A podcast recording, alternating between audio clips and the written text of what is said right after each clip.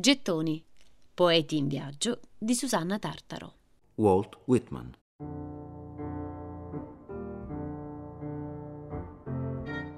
Nel 2016 il professor Zachary Tarpin dell'Università dell'Idaho fa una grande scoperta. Individua tra i materiali custoditi all'interno di un microfilm i 13 articoli di Whitman di cui si conosceva l'esistenza, ma che sembravano scomparsi per sempre. Si tratta di una serie di saggi usciti per il New York Atlas nel 1858 e scritti sotto lo pseudonimo di Mose Welsor. Costituiscono una dispensa di consigli pratici che Whitman, sotto falso nome, elargiva sugli argomenti più disparati, sul sesso, sulla guerra, sulla dieta, sulla ginnastica. Il titolo della rubrica era Sport per uomini. Fu un anno critico per lui, il 1858, mesi difficili in famiglia e di una crisi personale probabilmente legata all'identità sessuale. Tarpin ricostruisce nell'introduzione alla recente edizione di Sport per uomini che a quell'anno risaliva l'iscrizione di Whitman al Fred Gray Association, una consorteria che riuniva tra loro i letterati omosessuali. Fu anche un periodo di grandi difficoltà economiche, quindi è possibile che si trattasse di una collaborazione sotto pseudonimo anche per garantire un introito senza poi esporsi troppo. Detto questo, leggere questi articoli aggiunge una tessera in più al grande puzzle Whitman. E sembra soprattutto incredibile che contemporaneamente il grande poeta lavorasse a nuove poesie da aggiungere alla raccolta Foglie d'erba già precedentemente pubblicata. Torniamo quindi alla grande raccolta di Whitman, a quelle foglie d'erba, ed estraiamo una di quelle foglie.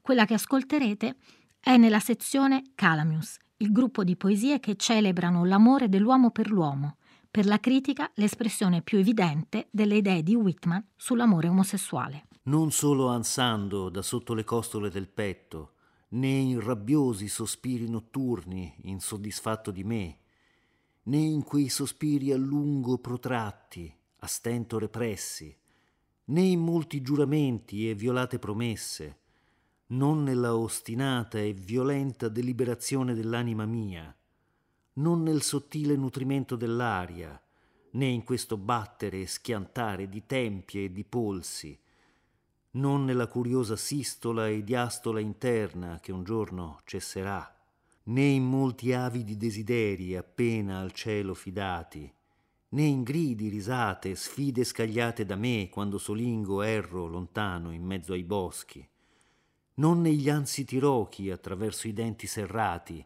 né in parole pronunziate e rinviate, parole ciarliere, echi, parole morte, non nei mormorii dei miei sogni mentre dormo, né in quegli altri murmuri esalati negli incredibili sogni di ogni giorno, non nelle membra e nei sensi del mio corpo che continuamente vi afferrano e congedano, non in quelli, né in alcun altro di quelli. O attaccamento, polso della mia vita, ho bisogno tu viva e ti riveli più che in questi miei canti. La sezione prende il nome da Calamo, una divinità fluviale della mitologia greca. Si racconta che Calamo era un bellissimo giovane innamorato di un suo coetaneo, Carpo. I due amanti vivevano felici e contenti, ma durante una gara di nuoto nel fiume, Carpo affogò. Disperato, Calamo si lascerà annegare. Zeus è colpito da tanto dolore e trasformerà Calamo in una pianta palustre, in una canna resistentissima a cui potersi aggrappare, e Carpo in un frutto finalmente terrestre. Radici e foglie appena sono queste, profumi recati a uomini e donne dai boschi selvaggi, dal margine degli stagni, acetosella del cuore e garofani d'amore, dita che avvincono più strettamente che rampicanti, gorgheggi da gole d'uccelli nascosti tra gli alberi quando il sole ascende, soffi di terra e d'amore trasmessi da rive di vita su mari di vita sino a voi, marinai, bacche addolcite dal gelo, virgulti di marzo offerti freschi a giovani che per i campi vagano quando l'inverno si scioglie, germogli d'amore messivi innanzi, immessi in voi ovunque voi siate, germogli che si schiuderanno secondo i modi d'un tempo, se a loro recate il calore del sole, si schiuderanno offrendovi forma, colore, profumo. Se voi divenite alimento e umore, essi saranno fiori, frutti, alti rami e alberi. Per riascoltare e scaricare in podcast cerca Gettoni sul sito di Radio 3 e sull'app RaiPlay Radio.